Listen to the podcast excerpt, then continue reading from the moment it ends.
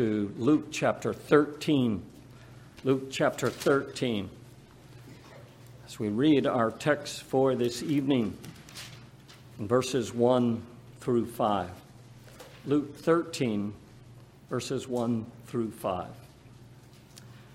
There were present at that season some that told him of the Galileans, whose blood Pilate had mingled with their sacrifices. And Jesus answering said unto them, Suppose ye that these Galileans were sinners above all the Galileans, because they suffered such things? I tell you, nay, but except ye repent, ye shall all likewise perish. Or those eighteen upon whom the tower in Siloam fell and slew them, think ye that they were sinners above all men? That dwelt in Jerusalem? I tell you, nay, but except you repent, ye shall all likewise perish. Let's pray together.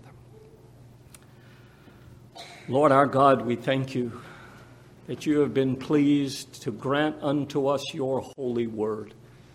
And we pray now that you would draw near, and by the power of your Spirit, you would open our eyes and soften our hearts to receive your truth.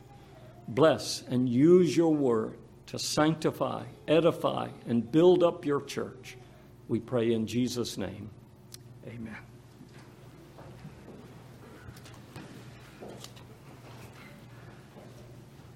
If I were to ask you this evening, what are the top three books, apart from the Bible, that God has used in a tremendous way, a most influential way in your spiritual life? You might be thinking, Pastor, that's kind of an odd question to start your sermon with. But I have a reason for asking that question because I've been asked to speak to you on the subject of repentance. And without hesitation, I can tell you that the most significant book I have ever read is Thomas Watson's Doctrine of Repentance. It's in your list of recommended reading, suggested reading for your communion preparation. I trust that many of you have it. I hope that many of you have read it. If you haven't read it recently, go home tonight and start over again.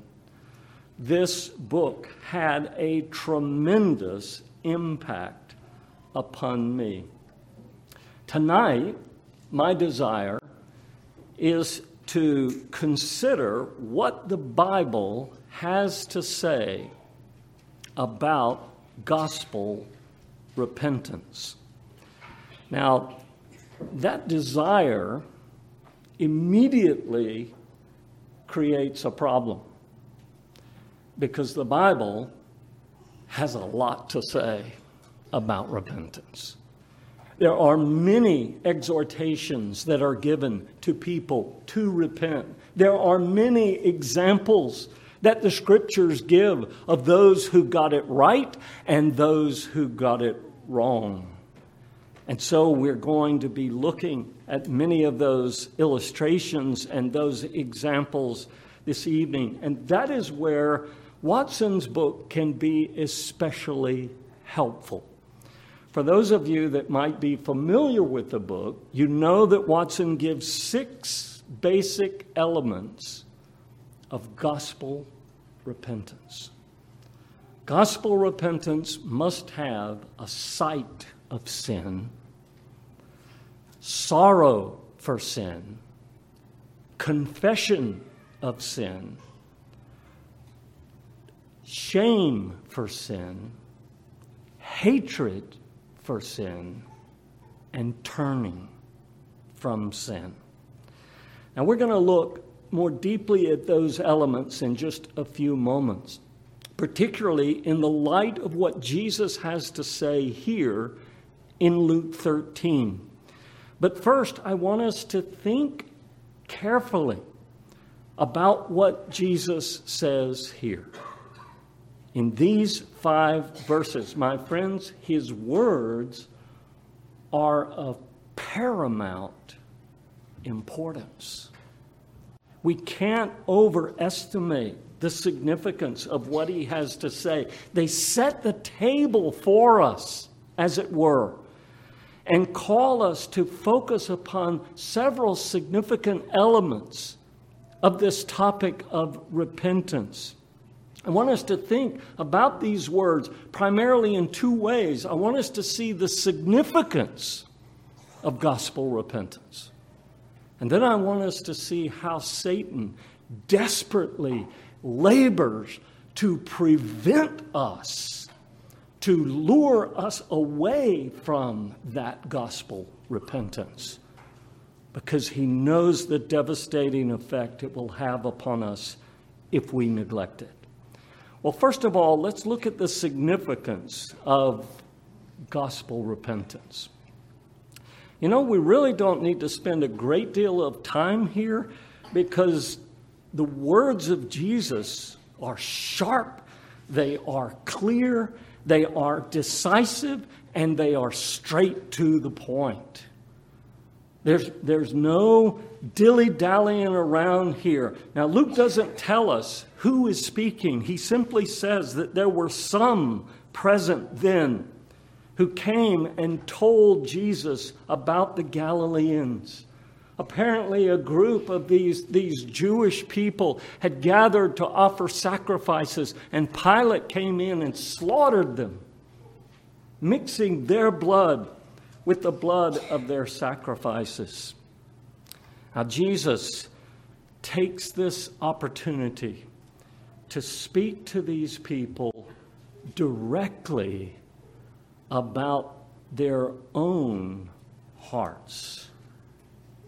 And my friends, by definition, he's speaking to you about your hearts, about your needs.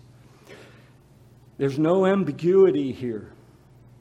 Jesus says, if you don't repent, you will perish. It's pretty simple. It's pretty straightforward. It's pretty stinging to our own consciences. If you don't repent, you will perish. As I thought about these words, it reminded me of the words of Moses in Deuteronomy 30 and verse 18, where Moses says, I set before you today life and death, blessing and cursing. Choose life. That's God's plea. It has been God's plea for a thousand generations. It is exactly what Jesus is saying. There is a way to life and there is a way to death. Choose life. That's what he wants us to do. And how do we do that? It must be through this idea, through this issue of repentance. There is no way to overemphasize the importance of this issue. Repentance has always been fundamental to the preaching of God's servants. In the Old Testament, throughout, prophet after prophet after prophet calls the people to repent. It was fundamental to the preaching of John the Baptist when he came. Repent, for the kingdom of God is at hand. It was fundamental to the preaching and teaching of the Lord Jesus, as we see here. It was fundamental in the apostles' preaching. Peter on the day of Pentecost, men and brethren, what must we do? The first thing he says, repent and be baptized. Was fundamental to the Apostle Paul. How many of his epistles deal with this issue? How many of his sermons that we have in the book of Acts deal with this issue, some of which we will look at in just a few moments? My friends, the bottom line is this there is almost nothing that we could talk about tonight more important than this. Almost nothing. Maybe the doctrine of salvation, would come close. But here, what we see is this, this fundamental teaching and preaching. It is critical that you and I understand what God means when He says, unless you repent, you will perish. Young people, listen, there is absolutely nothing that is more important than this to you tonight. That you understand the significance and the role of repentance in coming to faith and staying in the faith with Christ. Well, secondly, I want us to see the danger of counterfeit repentance because because this doctrine is so important to your coming to Christ and staying with Christ, Satan is constantly working, laboring, striving to distort and distract you from true gospel repentance. He does not want us tonight to see what the Bible has to say about it. And here, he does not want us to realize what happens if we neglect it. Look and notice that Jesus, as he often does in his interchanges with people, unlike your pastor or me or any other minister of the Word of God, Jesus knew what his people there were thinking. He knew their thoughts. And so he asked this question Do you suppose? Do you think that because these people, these Galileans, suffered so, that Pilate came and, and murdered them? Do you think that because of that, they were worse sinners than anyone else. Or, Jesus brings in a second example of the 18 upon whom the tower of Siloam in Jerusalem fell and killed them. Do you think they were worse sinners than anyone else? Is that why they suffered these things? That is what Jesus asked them. That they needed to repent. Now, my friends, listen. Listen closely. Because one of Satan's most effective tools is to distract you from the condition of your own heart and cause you to be looking at other people and thinking about their need to repent, about their sins. If they would just turn if they would just take God's word seriously. He wants to divert your attention from your own sin to the sin of others. Perhaps you are familiar with what Jesus had to say just a few chapters earlier in Luke 6 and verse 42 when he says, How easy it is for us to see the speck, the little speck in our brother's eye, and yet not see the log, the beam in our own eye.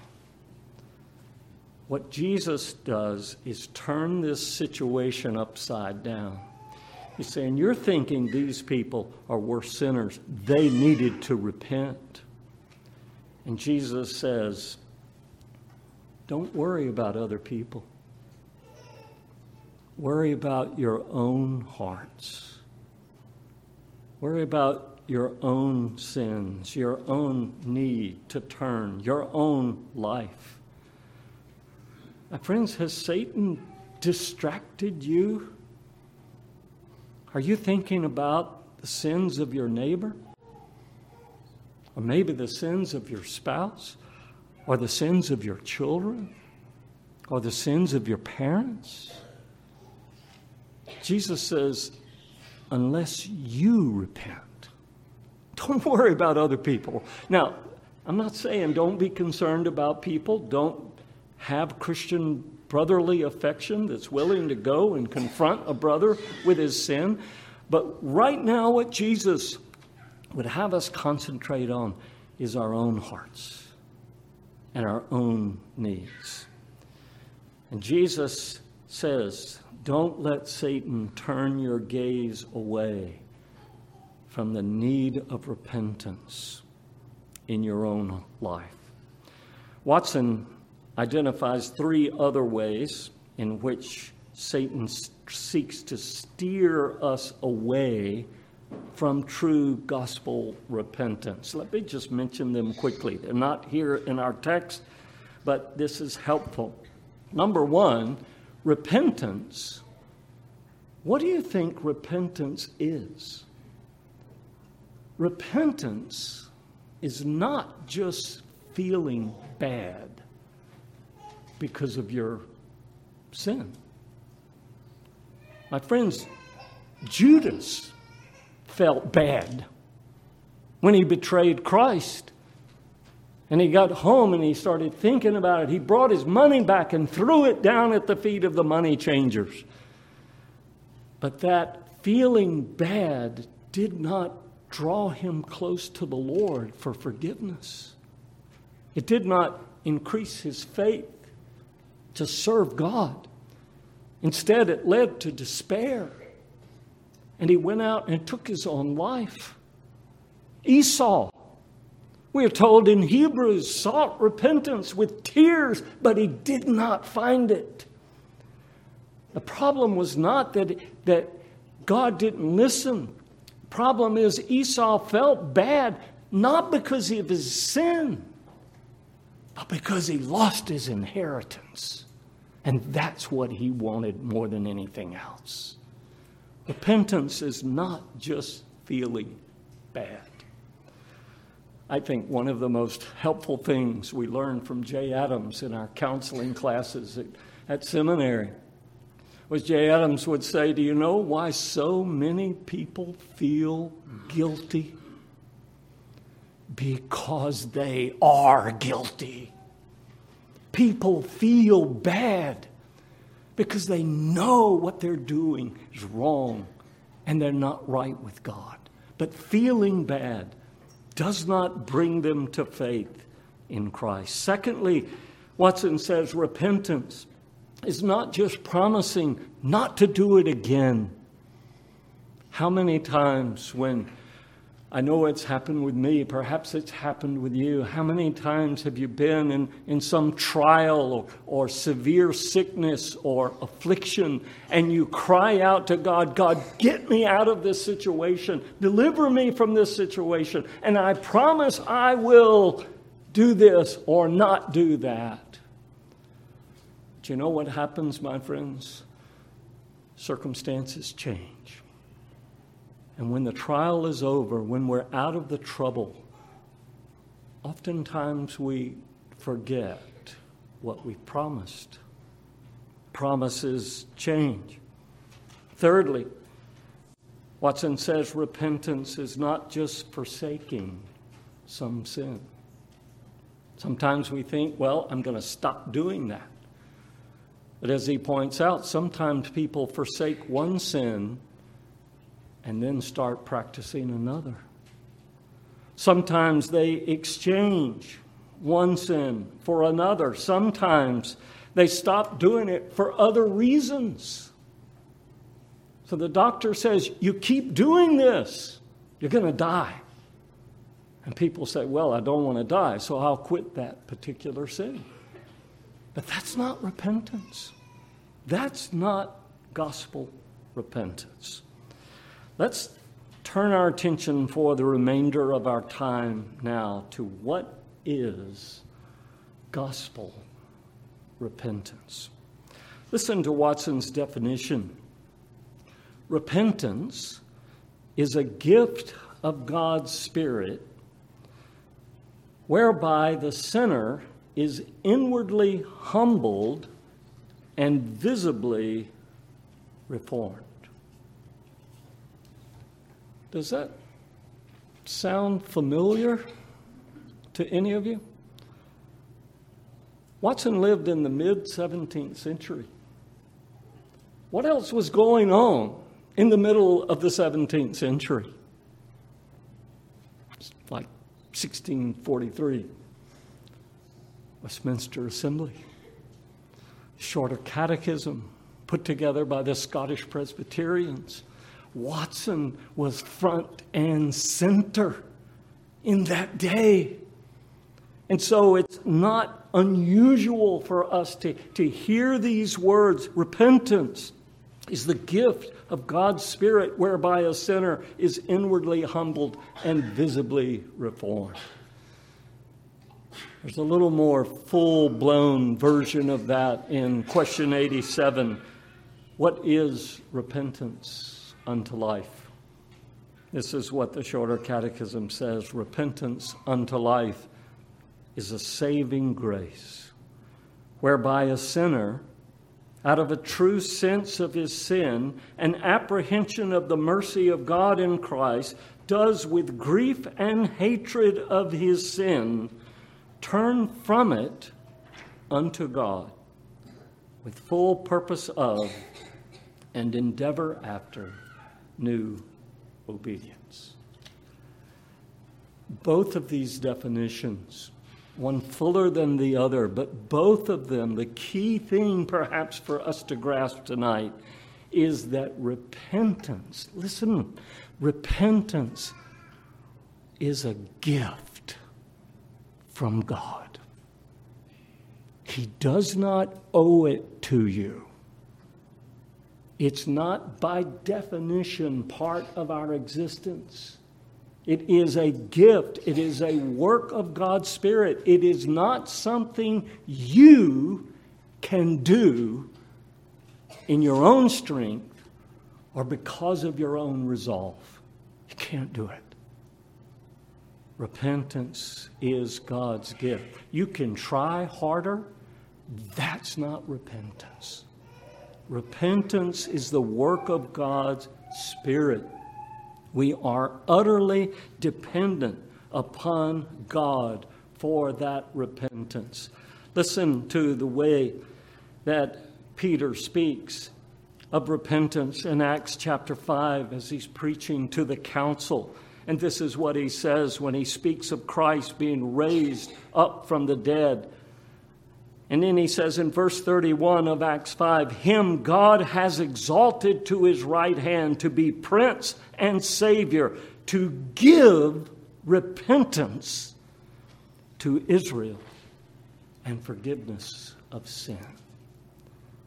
Paul makes a similar statement in 2 Timothy chapter 2 about bringing God, bringing men to repentance. The point is, brothers and sisters, we are absolutely, utterly, totally dependent upon God for this gift and for this work of the Spirit in us. Well, let's look more closely at these six essential elements sight of sin, sorrow for sin, confession of sin, shame for sin, hatred of sin, and turning from sin.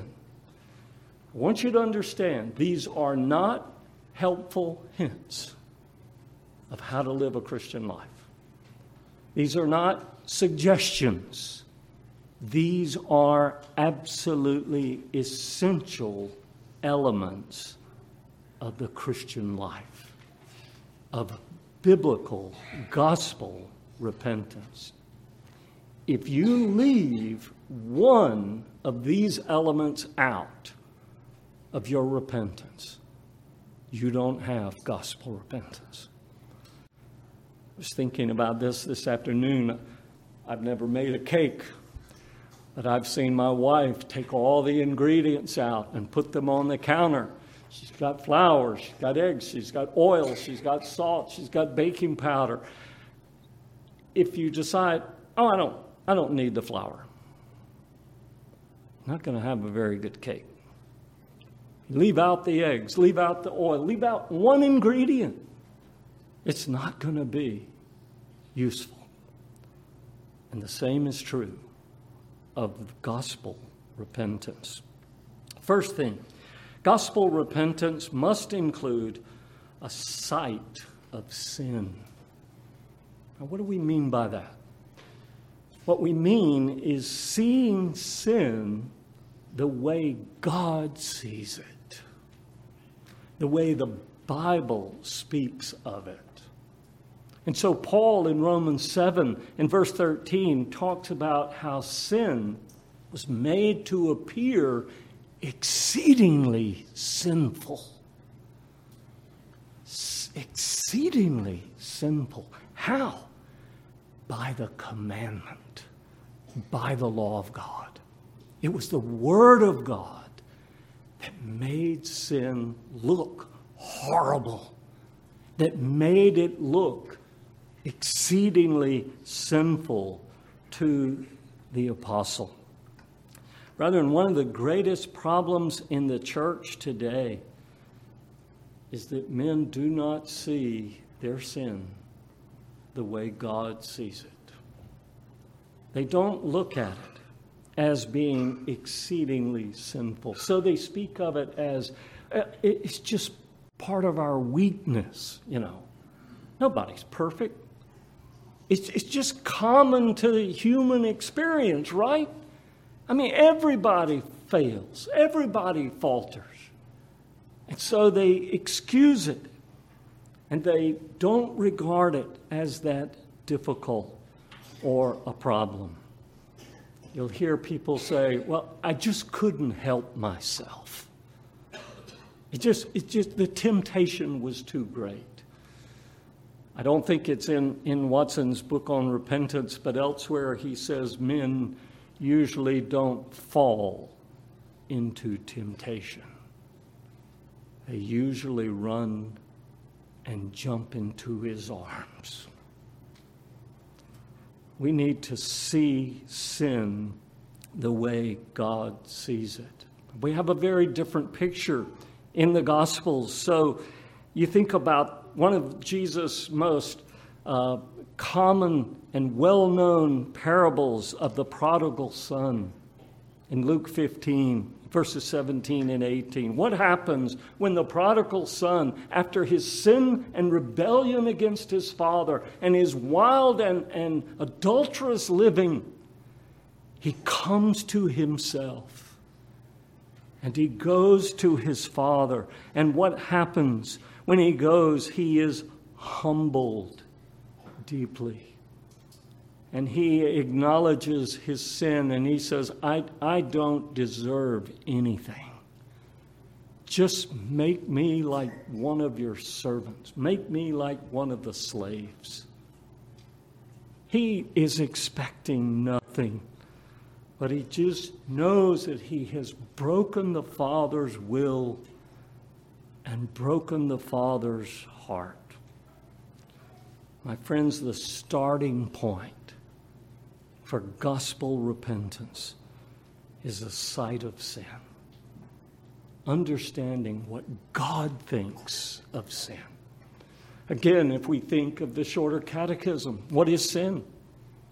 Sin is it a want of conformity unto or transgression of the law of God. Dr. Smith used to tell us picture a straight line. That's the law of God. To transgress that law is to go contrary across it, to transgress the law. But that's not all the confession tells us. It says, any want of conformity. So when you try to follow the law and you veer to the left and then you veer to the right, you're failing. You're not sinning in the sense that you're doing something wicked, but you're not keeping the law of God perfectly. It's a, a want of our lack of conformity to that perfect law. And remember what James says you sin in one point, you miss it just by one detail, you're guilty of all. So here is the way the confession speaks of sin. This is the way the gospel speaks of sin. And God says the wages of sin is death. You know what we deserve as prodigals? Death. How great the mercy of God in Christ to offer us forgiveness of those sins. But let's continue. Gospel repentance is in, must include sorrow for sin. Scripture provides numerous examples of this particular element. Let me just mention three briefly. The one we read about earlier in the Gospel of Luke in chapter 7 is the sinful woman who comes into the house of the Pharisee. Now, here is this sinful woman. Commentators are agreed that this is most likely a prostitute. This is a woman who has lived in open, willful, blatant violation of God's holy laws. She's the type of person that most of us, in most circumstances, would not even want to speak to. And yet, this sinful woman hears that Jesus is eating at the house of the Pharisee. I know that brings up a lot of questions. How does she just waltz in and come up by the Lord Jesus Christ? And all I can do is tell you to think about the gardens in Charleston. If the gate is open, you're welcome to come in. And many of these, these rich people's houses had large courtyards where they would draw a table and there they would have a feast. And if the gate was open, you could walk right in. And that's probably what happens here. This woman walks in. Jesus is sitting at the table on the ground, his feet stretched out behind him.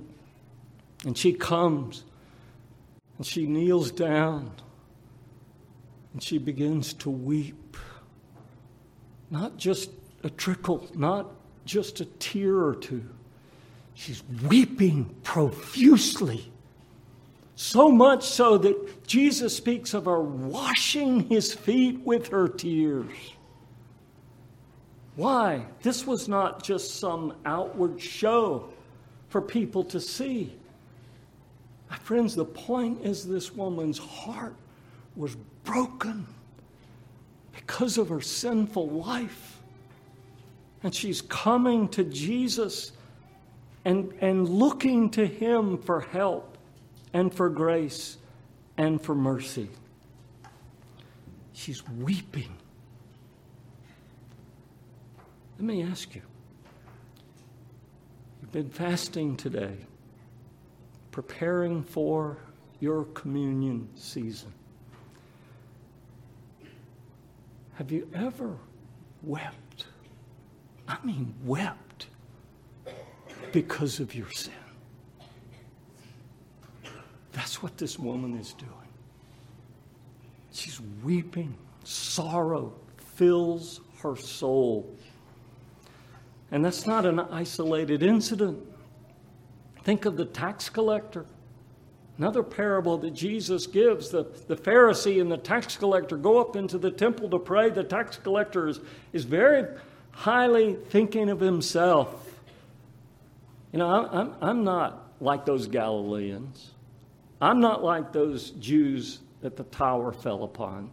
I, as a matter of fact, I'm pretty good when it comes down to it. I'm not like other men. I don't do this and that and the other. But what about the tax collector? The tax collector is inwardly and deeply humbled. He feels the weight of his sinfulness. Do you know what that's like? Feel the physical effects of sin.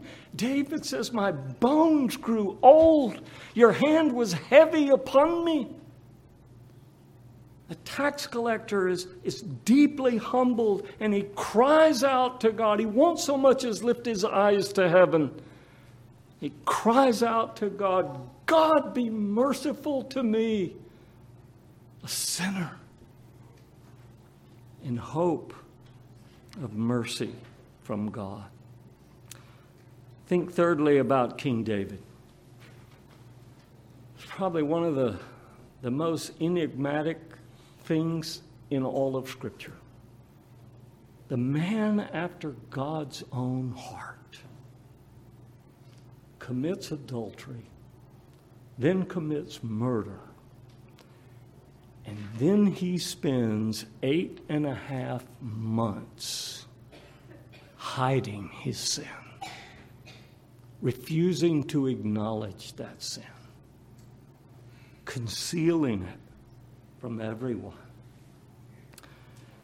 All the while, he's going to the temple, to the tabernacle, He's offering sacrifices to God. He's praying to God. He's going through all the motions, but it's all external. And then Nathan comes and he says, You are the man. And then David writes Psalm 51 and verse 17. And he says, The sacrifices God is looking for broken and contrite heart.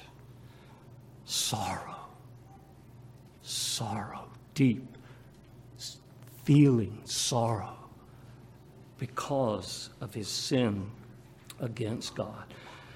Ladies and gentlemen, here are three vivid examples of gospel repentance, of godly sorrow that produces, as Paul says in 2 Corinthians 7 and verse 10, it produces spiritual fruit, the spiritual fruit of repentance. Listen, if your sorrow does not lead you to Christ, it's not gospel repentance. If this is something you think you can fix, it's not gospel repentance our sorrow will drive us to Christ because He is our only hope for cleansing and for forgiveness and for grace to live a holy life. Gospel repentance will produce sorrow, sorrow that leads us to Christ. Watson says that weeping is not good that blinds the eye of faith. It's not just about sorrow, it's sorrow that takes us to God for mercy. Thirdly, gospel repentance must include confession of sin.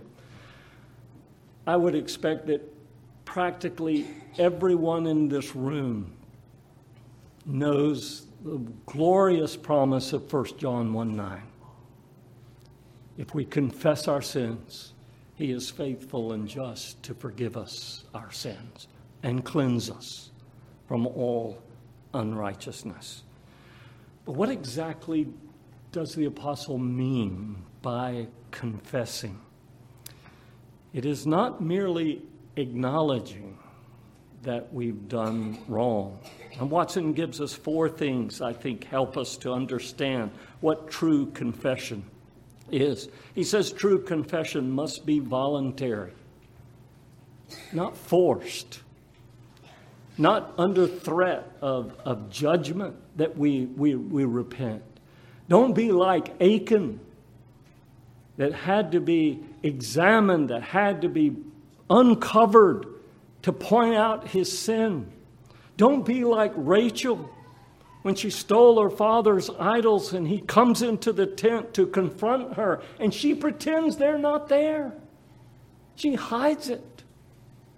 Don't hide your sin. Young people, listen, this is something extremely important for you, and life, your Christian life, will go a whole lot easier if you will learn this lesson and learn it early. When you sin, confess it to God quickly and voluntarily. Go to God and confess freely what has happened. Watson says some men would rather have their sin covered than cured. Don't try to hide it. Learn to be honest with God. And when you go to Him, confess it freely and quickly. Secondly, confession must be specific. And let me just make reference again to the confession of faith in chapter 15 and verse or paragraph 5 where it says that men are to repent of particular sins. Name them. Don't just say, Lord, forgive me for all my sins. Name them. Be specific. Be particular. And repent of those particular sins, particularly. Thirdly, confession must be complete. Not just one sin, not just the worst sins, every sin. I'll never forget one of the use, use, most useful things that I read in A Serious Call to a Devout and Holy Life by William Law. When he says, Take some time at the close of every day and ask the Spirit of God to walk you through that day. Every conversation, every visit, every interaction with people, every moment in silence or private, and ask Him to show you if there's anything, any word, any thought, any deed, any desire that was displeasing to the Lord. Be specific, be complete. That's what the psalmist does in Psalm 139 Search me, O God, and know my thoughts. Examine me, put me to the test. See, is there any wicked way in me? True gospel repentance has a confession that is complete. Fourthly, confession must be God honoring. Nehemiah, when he confesses this and that and the other sin that the people are guilty of, he says, And you are just, O God, in everything that has come upon us. Honor God. Don't excuse it. Don't whine about it. Acknowledge that God's justice would be right if he destroyed us. How amazing then when Paul says God was in Christ reconciling the world unto himself, not imputing their trespasses to them. My friends, you and I can sit here tonight because he who knew no sin was made sin for us, that we might be made the righteousness of God in him. We can acknowledge God is just, but glory in his mercy in Christ. Fourth, gospel repentance must include shame. Of all the things that we can say about gospel repentance, here, my friends, is something that has all but vanished from the evangelical church. Men no longer are ashamed of their sin. That is not the case with the Word of God. It's not a case with the saints of God. Daniel and Daniel's prayer in chapter 9 and verses 7 and 8, Daniel prays, We've done this. Our, our, our, our judges, our princes, our rulers, the people have all transgressed your law. We've not commit your commandments. We've, we've not listened to your prophets. He lists the sins, and then he says, To you, O God, belongs righteousness, but to us shame of face. Are you ashamed of your sin? Daniel was ashamed. Job was ashamed. He comes in chapter 40 as God rebukes him and begins to dress him down and Job comes and says, I, have said things that I should not have said. And he confesses his sin. He says, I'm going to put my hand over my mouth. I'm not saying anymore. And in chapter 42 and verse 6, he says, I abhor myself in dust and ashes. He was ashamed of what he had said about God and God's treatment of him. Confession and sorrow and shame. Fifthly, gospel repentance includes hatred. we really need to take some time here, but we're not going to be able. My friends, that is a strong, harsh word, is it not? Hatred.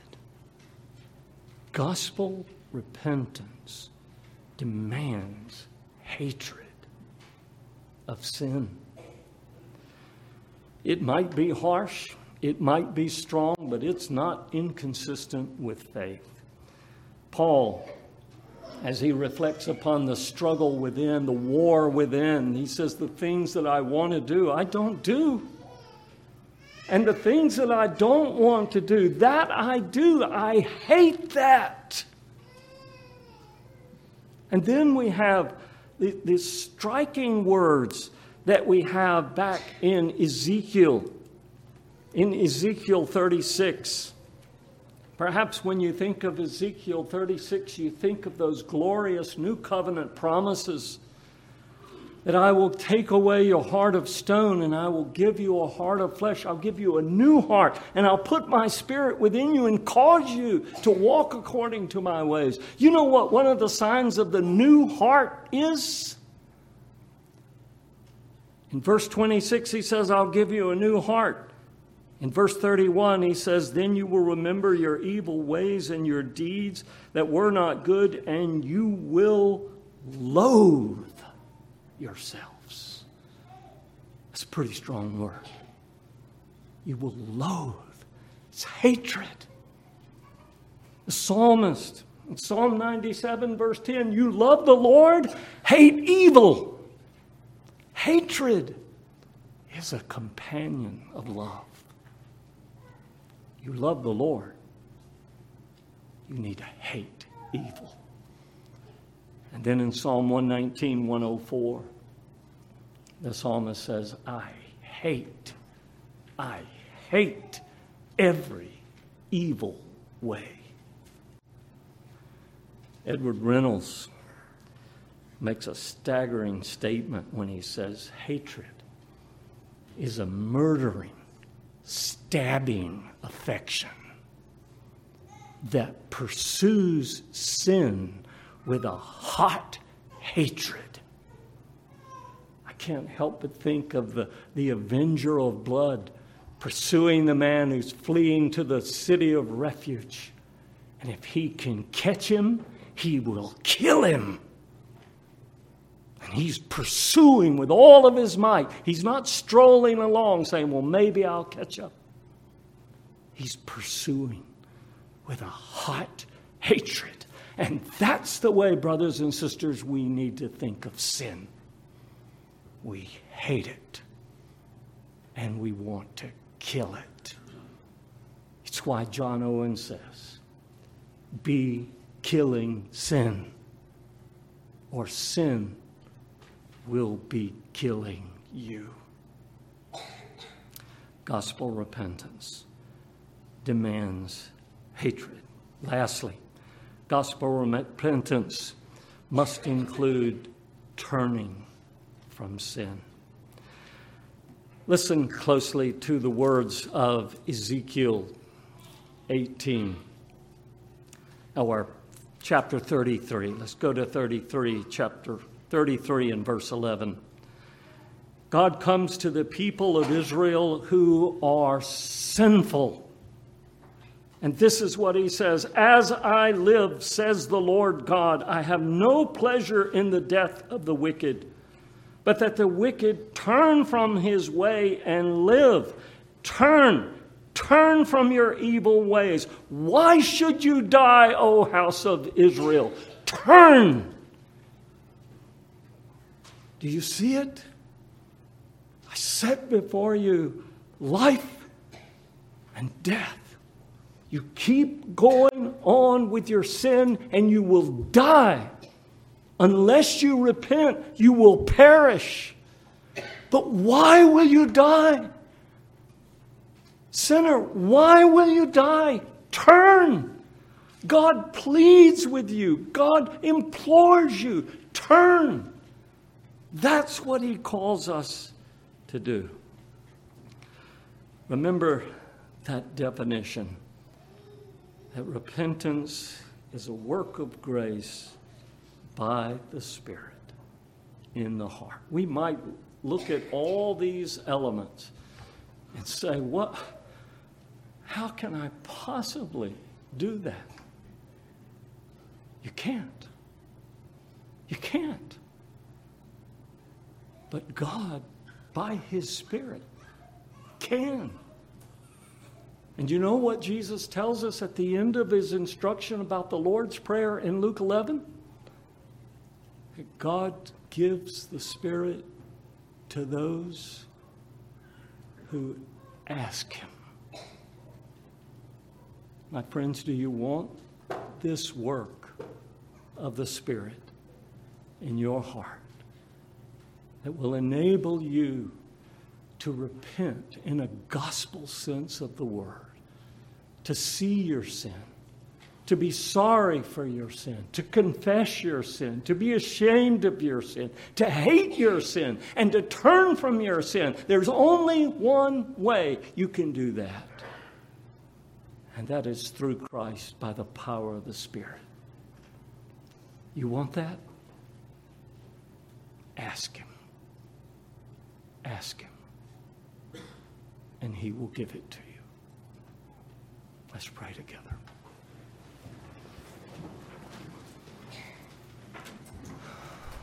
Oh Lord our God, we come this night like the publican, like the tax collector, unworthy. We do not deserve anything from you.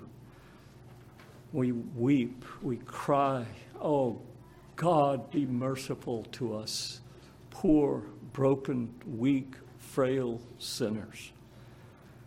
And do it, Lord, not for our sake, but for the glory of the name of Christ. And may he be praised. We ask it in Jesus' name. Amen.